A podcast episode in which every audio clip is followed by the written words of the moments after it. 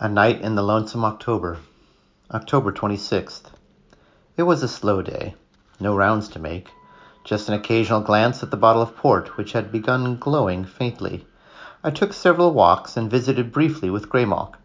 She had nothing new to report. Strolled round Rastov's place, but Quicklime was nowhere in sight.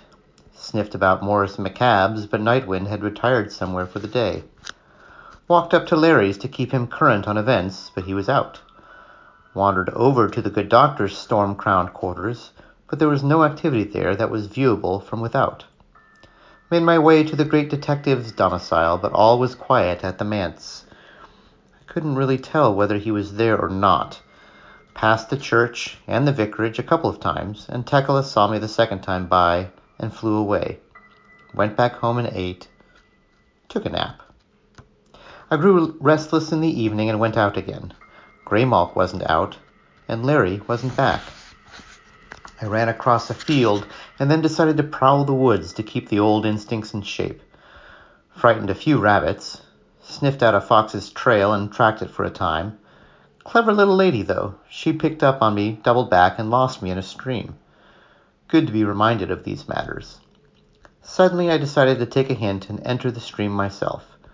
Upstream was downwind, so I headed that way, which is what the fox had probably done. When she'd realized what I was just then realizing about being followed. My tracker was pretty clumsy, though, and it was not difficult to make my way back, staying downwind and keeping to cover, and to surprise him there at the stream's edge. He was big, bigger than me, wolf sized. Larry? I called. I've been looking for you. Yes? came the reply. You're not Larry, I said. No. Why were you following me? I just wandered by a few days ago, and I was thinking of spending the winter in this wood. This is a very strange place, though. The people in the area do peculiar things, often to each other. I followed you when I saw you to ask how safe it might be for me. Some of them are getting ready for something that will be happening at the end of the month, I said. Lie low till it's past, and you'll probably be all right for the winter, if you exercise a little discretion when you take a sheep or a pig. Don't leave carcasses in plain sight, I mean. What's going on at the end of the month?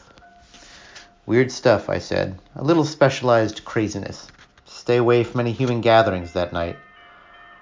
Why? About then, a little moonlight reached us through the branches. Because it might get you killed, or worse. I don't understand. You don't have to, I said, and I turned and got out. Snuff! Wait! Come back! he called.